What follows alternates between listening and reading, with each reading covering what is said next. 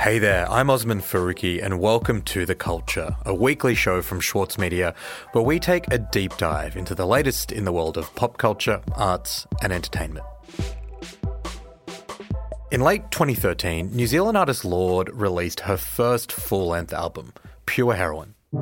Don't you think that it's boring how people talk?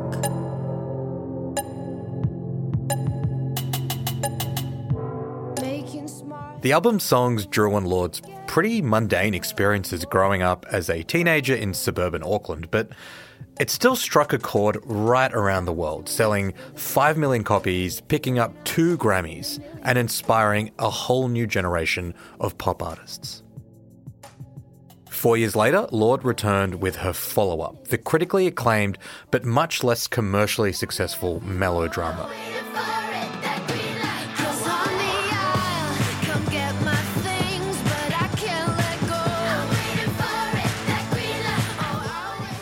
Now she's back with her third album, Solar Power. It's a pretty big gear shift, and the sunny, warm sound reflects the new luxe lifestyle Lorde's been living for the past few years, the same kind of lifestyle she mocked back on Pure Heroine. I was in New York working out of Jack's home studio, and I went to Martha's Vineyard for the weekend to stay with my friend Cazzie. She broke down the genesis of the album on a recent episode of the New York Times' Diary of a Song series. When you say Cazzie's house, do you mean Larry David's house? I guess it is, in fact, Larry's house. Yeah, we had a So, how has the pivot been received? Well, it's been pretty mixed. The fan and critical reaction has been pretty divisive, and I've spent way too much time thinking about why. To help break down the album and why it isn't quite landing the same way as Lorde's earlier work, I'm very excited to be joined by one of my favourite culture writers and critics, the wonderful Elle Hunt. Thanks for joining me on The Culture. Thank you. It's lovely to be here, all the way from London. You're in London now, but you have a Kiwi connection to Lorde. You're from New Zealand originally. I- I've wondered this about New Zealanders and Lorde. Do you feel a sense of ownership or any kind of pride over her and her success? Yeah, hell yeah. I think most New Zealanders would remember hearing Lorde Royals when it was just a sort of mysterious link posted on SoundCloud and shared around between friends of friends. We are caught up in your love affair, and we'll never be royals. It's a run in our blood. That kind of luck's just ain't for us. We crave a different kind of. And that was a good, I think, eight months before it was all over the Billboard charts. So there's this sense that we sort of discovered her, not by any kind of taste making, but just in terms of we were there first. And it's so usually the opposite for New Zealanders, where you get everything much later than the rest of the world. Baby, I'll rule, I'll rule. Let me live that fantasy. So there was a sense, I think, of um, a discovery. And then there was also the proximity as well, where it's not a big country um, and there's only, you know, two degrees of separation between anyone. So, you know, everyone was a friend of a friend of Lorde's. Um, and I think that sort of made us feel invested in her, um, her success as well. Normally on this show, I kind of tend to start the story of the artist a little bit earlier than their most recent work. We kind of set the scene and we talk about the context from which they arose before we dissect the mm-hmm. most recent thing. But I think this album is so fresh. It's such a kind of divisive talking point at the moment. I kind of want to just get right into it. I want to talk to you about how you felt about those first singles, or the first Lorde tracks we heard in four years since Melodrama. The the three singles in order were Solar Power, Stoned at the Nail Salon, and Mood Ring. Let's start with Solar Power. I hate the winter, can't stand the cold. I tend to cancel all the plans. I'm really curious as to your thoughts when you first heard that track, or maybe when you first saw the the image she posted online of um of her of her butt. I guess, I guess leaping over the camera when that new era of Lorde was being ushered in. How, how did you feel? Well, I think it's it's difficult because, as you say, there's only two albums she's ever put out. So, in terms of trying to look to the past to predict the future, there's not a huge a lot of data points to go on. Um, and I think the thing I had been expecting Lorde to do would be to do something very different from what she's done before, which was in this case melodrama four years ago. So it didn't necessarily surprise me that that it was not the moody kind of um, hyper intense fluorescent kind of party album that we had seen her in the past but this was not what i was expecting the sort of flower child beach Lorde jumping over the, the surfboard picture My features, my boy behind me, he's taking pictures. He's taking pictures. Meet the boys and girls. when I saw the album artwork, I there was a sort of stunned moment of really is this our, our you know like you know it was just it was almost it leaked before it was um, confirmed and it was almost so outlandish that it had to be real. Do you know what I mean? Like Totally. it couldn't have been someone wouldn't have made that up. So that was obviously the first clue when we saw that picture. But I had actually been expecting something quite moody and spectral, almost like Lorde's Kid A, because she'd gone to Antarctica and said that that was what was inspiring new music. So I was expecting something very otherworldly and kind of sparse. And so it was a surprise to hear this. Not only a kind of sun-drenched sort of jam, but also the the throwback to it.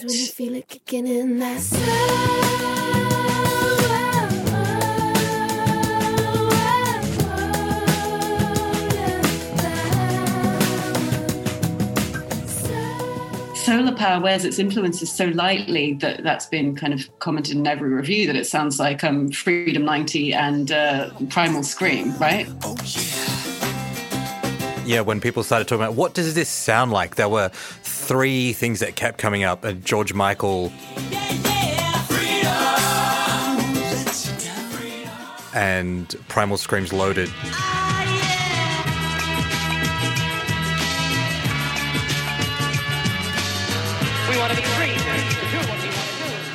I also heard a little bit of like Sympathy for the Devil by the Stones in there too. Yes, yeah, yeah.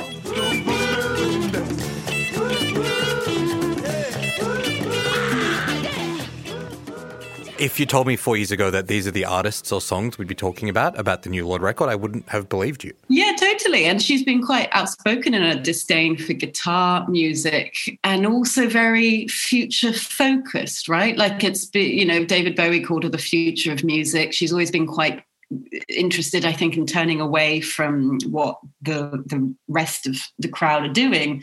And that apparently doesn't, you know, I'd assume that that would apply to the past as well as her current, current current contemporaries, but not in this case. And it is just unusual to hear a song that's so like I say, so literal about its influences. Like I heard Primal Scream within a couple of minutes. It's not um, something you dig deep and say, oh, she took a bit from this and a bit from that. It is, you know, George Michael, Primal Scream, or um, as you say, Sympathy for the Devil. So she followed up Solar Power with Stone at the Nail Salon. And if I'm brutally honest, this is probably when, if I was a little bit iffy on Solar Power, I was maybe like open to Lorde taking this kind of turn. When Stone at the Nail Salon dropped, I kind of lost my limited or flagging enthusiasm. To me, this sounded like a Lana Del Rey B side, which is maybe maybe too harsh, but yeah, I kind of recoiled against this one. It didn't have the the fun, I guess, of, of solar power. What did what did you make of it? Cause all the beautiful girls, they will fade like the roses. And all the times they will change, it'll all come around. Yeah, I completely agree. It just felt like another Jack Antonoff ballad, which is obviously the um the the pre- come out very stridently and said, "No, I've made a Lorde album, not a Jack Antonoff album." Maybe I just stoned at the nail salon again.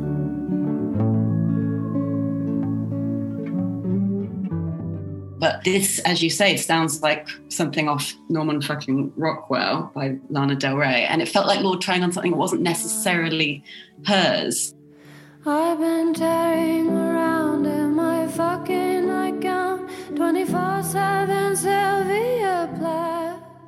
but I feel like they're somewhat lost to the, the musicality, where it's this sort of noodly guitar and this very gauzy kind of suppressive sort of feeling, where you sort of miss the Lorde, the essential Lorde nature of the lyrics because it's swamped by this kind of amorphous, gauzy production. Um, and that was where I guess I started having questions about, you know, what's the, the, the link between these two songs and, and how is she going to tie them together? That was the moment I think in which I started messaging you and other people who I really trust on music and just saying, oh no, she's about to flop. This is not what we want. But after I'm um, Stone at the Nail Salon, we got Mood Ring. Bubbles, but inside can't seem to fix my mood. Today it's as dark as my roots if I. And this this is an interesting one for me because again initially I wasn't quite there. But as I listen to this track more and as I listen to the album more, it has become one of my standout favorites.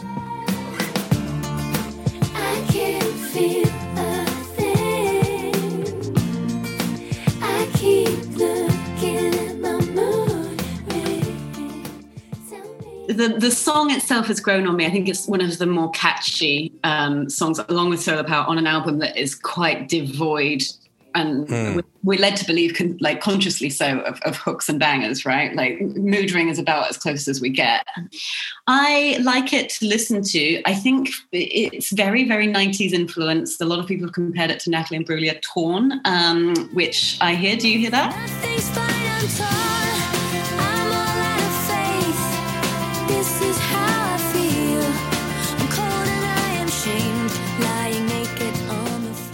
I totally hear that. Yeah. Yeah. Unfortunately, it just makes me want to listen to Torn. Um, Isn't that isn't that such the problem with this? Because in that Diary of a Song interview, she talks about S Club Seven and Len and Robbie Williams being these inspirations for her, but. I just hear enough of that kind of 90s, early 2000s fun summery music to want to go and listen to it rather than sit with this stuff. Yeah, that's exactly how I feel too. And I think it's because the riffs and kind of motifs of that that sound are taken so literally and just sort of dropped in. There's the little um, stuttering guitar, which is like you know, like the kind of TLC um, no scrubs sort of triplet rhythm.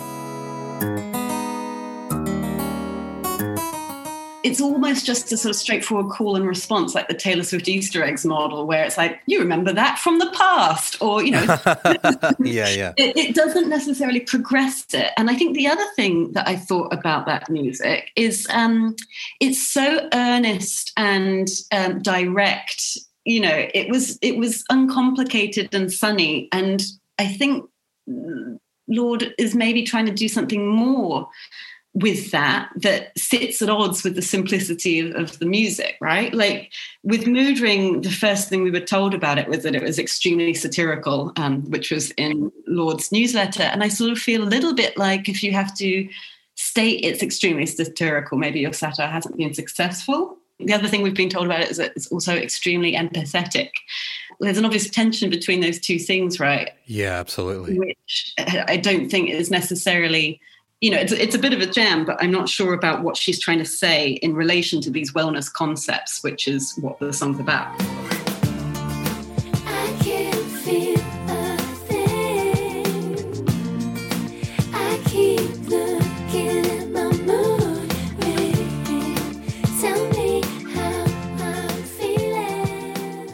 You know, like you said, if you have to tell everyone it's satirical, you're probably a bit worried about people not getting it. And I still wonder that, like, you kind of can't just say it's satire because you're a sort of rich white girl making fun of rich white girl wellness stuff. But the way you're making fun of it is just listing those things.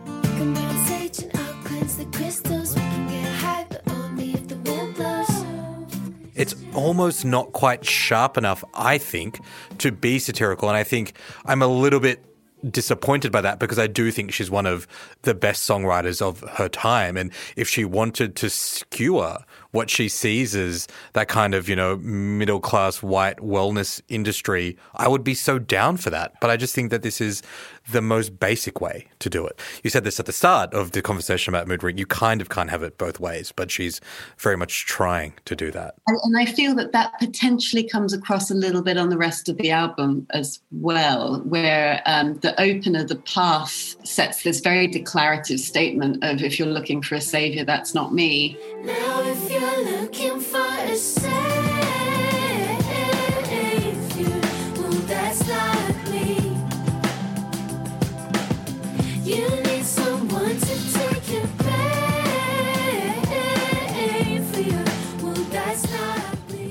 then later in the album, there are these kind of um, sort of proclamations about society and uh, where it's headed, what's wrong with it at the moment, where you're like, I'm not quite keen to give up the uh, the savior title. Yeah. Let's hope the sun will show us the light. We're going to take a quick break and be right back.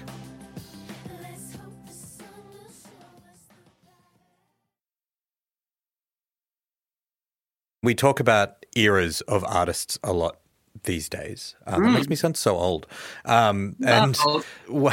when, I mean, even before the album dropped, we knew from these singles, we knew from the second that Solar Power dropped, but but from those those three first singles coming out, that this was a definite new era that Lorde was bringing in. And I and I found it so interesting because she's only 24, but she releases an album at the moment every kind of 4 years and she's spent the last couple of years between New Zealand and LA. Like you said she's gone to the uh, to Antarctica.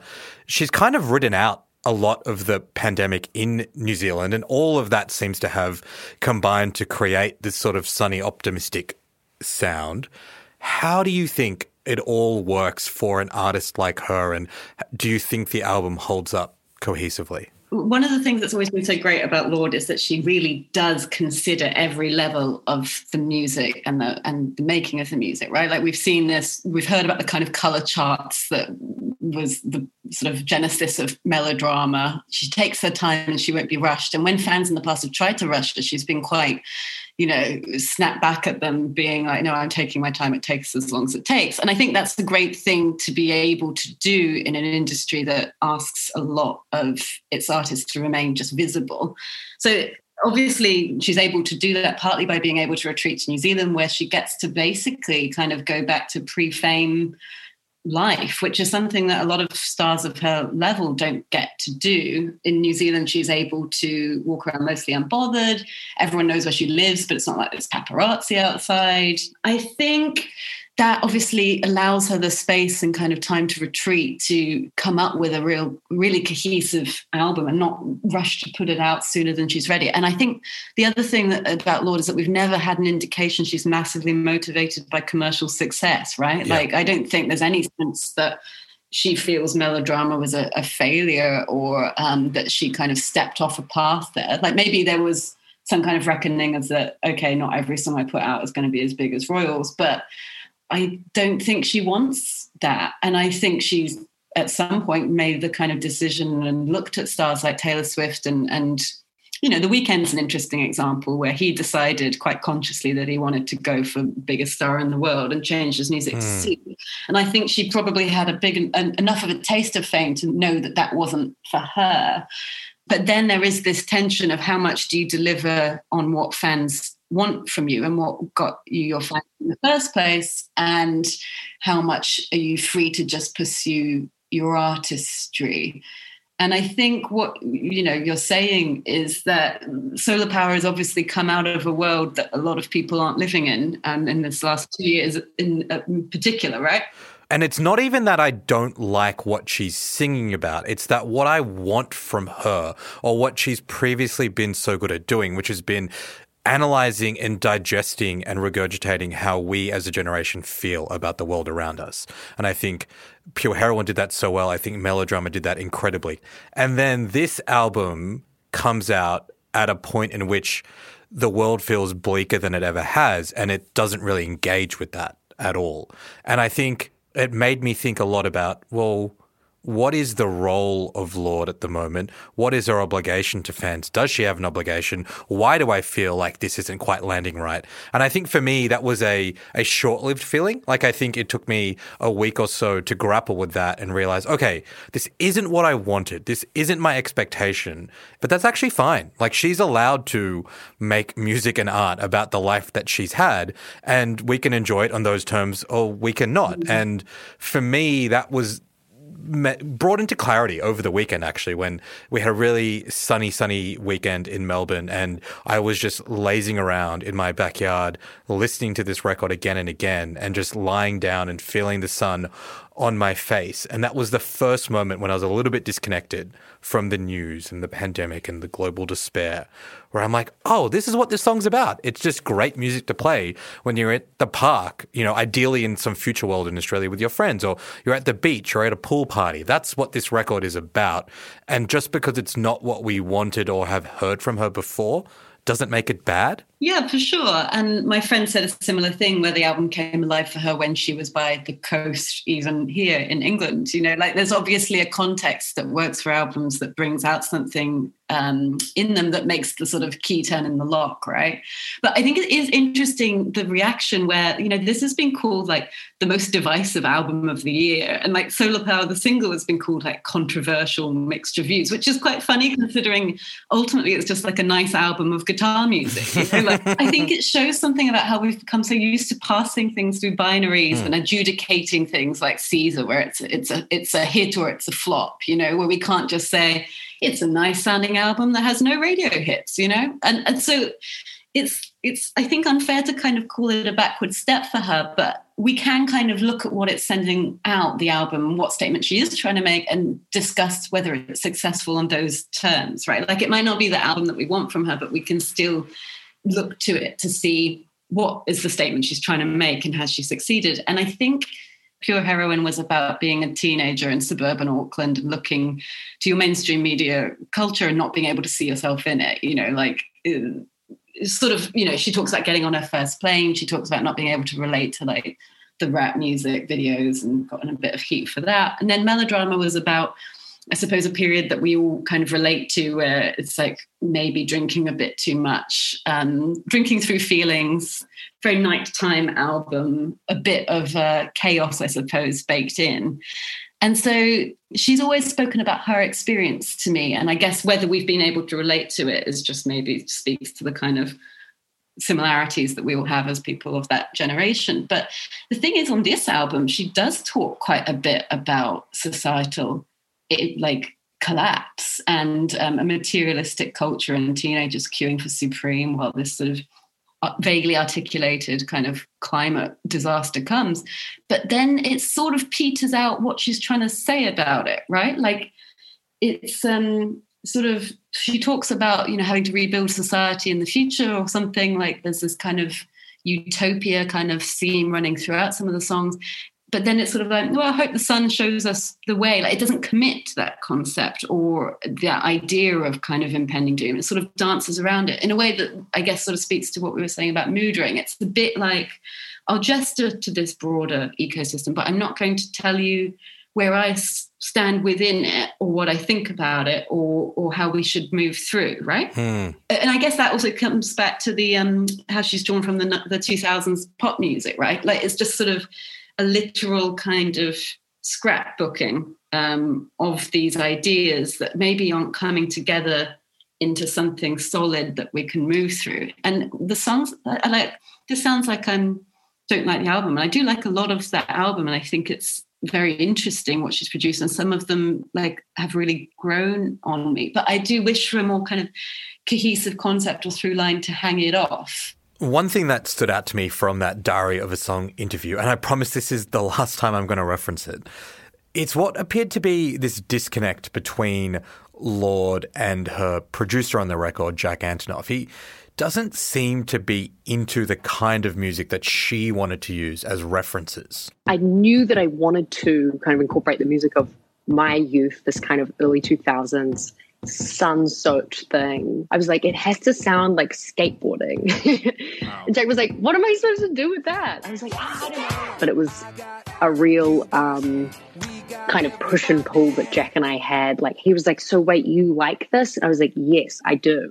She had like all these parts. And in fact, you can sort of see Yeah, I when. saw that too. He was like, "Oh, you like that stuff?" And I Yeah, was you like that "Okay." music? You want me to do that? Maybe he's not the right guy to produce this kind of record. Well, yeah, I thought exactly the same, and I was. I think you can hear that sort of tension, right? Where it's like there's some songs where he's allowed to go full out Antonoff in, you know. Uh, Stoned at the Nail Salon is just sounds like, as we've said, like the, from the Lana Del Rey album, Norman fucking Rockwell.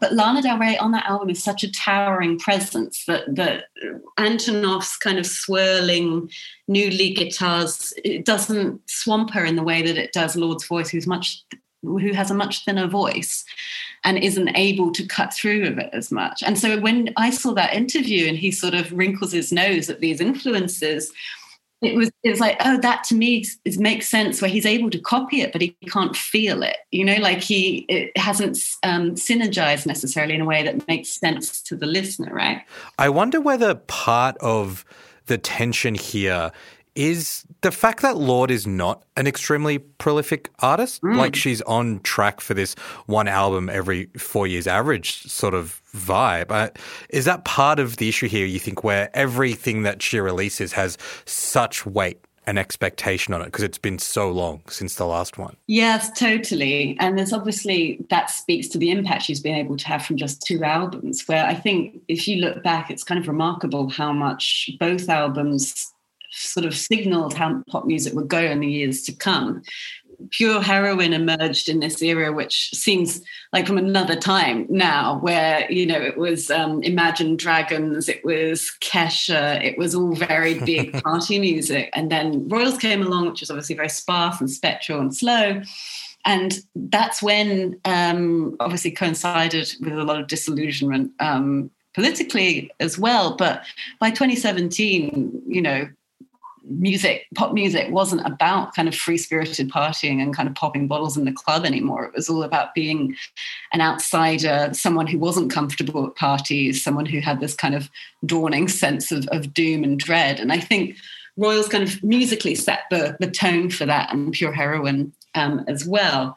And then when Melodrama came along, you know, it rewrote this the script that she'd sort of made for herself and for the rest pop music, where it was faster, it was um, moving more towards a very precise presence in pop music. Like the thing I love about melodrama, which I went back to after listening to Power, is that you are right there with her. Like it's so confident, leading you through this story. And she doesn't have to say, This is what the story is, here's where we are, because it's there and it's self evident. And she's sort of playing with these really precise images. Her voice is really precise in the mix. Like if you just listen to how she sounds on melodrama versus how she sounds on solar power, it's like a different person. And that's what she's telling us as well, that she is a different person now.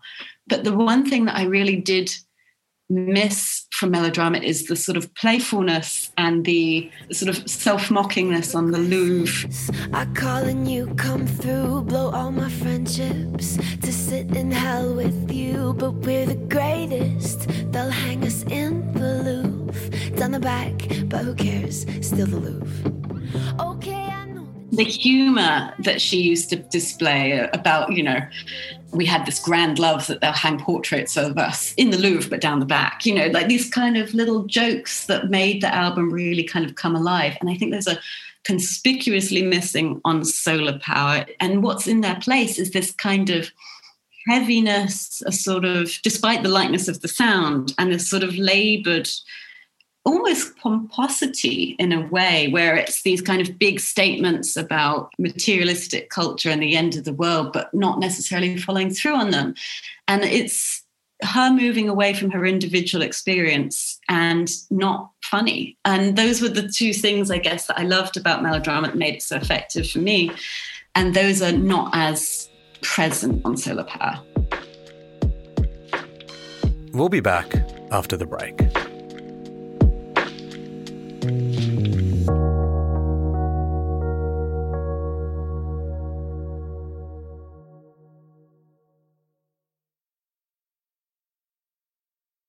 Let's talk about the critical response. It has been pretty mixed, as I said at the at the top. Our friend Shaad D'Souza, who is the music critic at the Saturday paper and a regular on this show, didn't hold back. Here's one quote that stood out to me.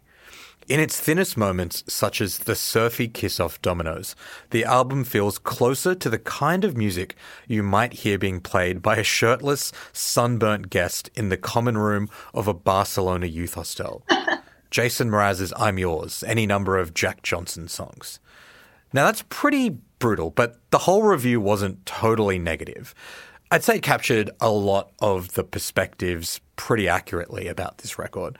What do you make about that kind of critical response? I think it will be interesting to see how she responds to the critical um, reviews of this album because she's never really had them before, right? Like you hear the weight of the expectation between albums in this album, right? Like in her lyrics. Cause all the music you loved at 16 you'll grow out of. And all the times they will change, it'll all come says, All of the music you loved at 16, you'll grow out of. And if you're looking for a savior, it's not me. You know, there is this kind of warning where I know what you want from me. I'm not always going to do that. And you can't predict what I'm going to do. But yeah, like we say, we know that she's never been massively um, motivated by commercial success. But melodrama had almost uniformly positive reviews. So this is the first time she's had any kind of sense of "Mm, i'm not sure this succeeded. And whether she takes that on board whether she learns from it or rejects it as them not getting her vision um, will be really interesting because i don't think we've ever seen her kind of meet rise to that challenge before. One of the songs i think is weakest on the album is like secrets from a girl who's seen it all which i think sounds very literally to me like a Natasha Bedingfield song with this sort of spoken word section by Robyn about some kind of sad airline announcement. Yeah, yeah. Welcome to sadness. The temperature is unbearable until you face it. Thank you for flying with Strange Airlines. I will be your tour guide today. And that's where I get exasperated and sort of skip through it a little bit, where, you know, there's a kind of gesture towards a, a concept album without giving a concept. Your emotional baggage can be picked up at carousel number two. But please be careful so it doesn't fall onto someone you love. The flip side of that is like the song I really love on this album is Fallen Fruit, where she's much more kind of present as a figure, and the music really matches the lyrics in a way that brings out the sort of beautiful, bittersweet element of both. And from when I listen to that, I can hear this concept album that it could have been if she'd committed to this idea of pop stars and supreme wearing teens forming a new society after ecological collapse. Like that Talking Heads song, Nothing But Flowers. I mean, that does sound like a great album. I'm, I now want to hear that album. Yeah. And instead, you sort of fall back to solar power. It's like, I love the beach. Isn't the beach good? Here I am on Waiheke Island with my friends. you know, like it's, it's, I hear these shards of different albums that it could have been if she'd picked a path. And that's tantalizing to see come into focus, you know? Something I found interesting about where this album is landing right now in the broader context of pop is you've got these artists like Billie Eilish and Olivia Rodrigo who are very influenced by the kind of sound Lorde perfected back on Pure Heroine. Lorde's now moved on from that, but there's this whole generation of pop musicians who still seem happy to play in that sandpit, right? I mean, one of the interesting things when you're thinking about the four year gap between albums is that we have heard Lorde's influence in that time in the other kind of young hot pop stars that are inescapable at the moment. And one of them is um, Driver's License, which was obviously the biggest song of the year. But that bridge of um, Driver's License is just quintessential Lord to me. Like it just sounds straight lifted from melodrama, where it's the sort of the, the stop start singing and the layers of vocals.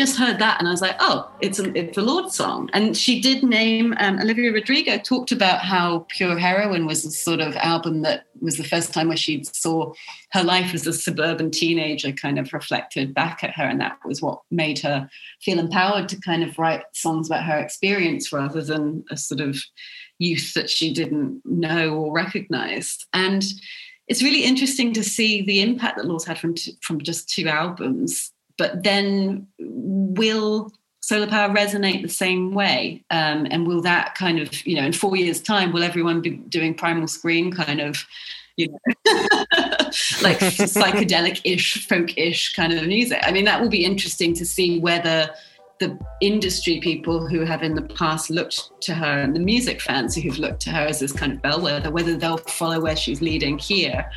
Um, and whether indeed she wants them to. It sounds like she doesn't. Hey, Elle Hunt, I think that's a really great way to leave it. Thank you so much for chatting to me about Lorde. No, thank you. I could probably do another two hours. I've got a lot. It's a, it's a, it, and I mean that's that's sort of testament to it, right? Like there's, there's a, I'm grateful that we have a pop star that we can read this much into, make this much of, and and who's still putting out albums that that need to be engaged with as a unit. If you're interested, you can read Shaad D'Souza's review of the new Lorde album Solar Power on the thesaturdaypaper.com.au. It's definitely worth checking out. The Culture is a weekly show from Schwartz Media. It's produced by Bez Zoder and Atticus Basto. Our editor in chief is Erik Jensen, and our theme music is by Hermitude. I'm Osman Faruqi. See you next week.